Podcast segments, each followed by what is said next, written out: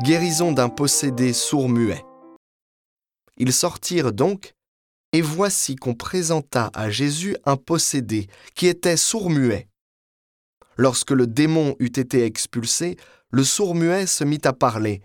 Les foules furent dans l'admiration, et elles disaient Jamais rien de pareil ne s'est vu en Israël. Mais les pharisiens disaient C'est par le chef des démons qu'il expulse les démons.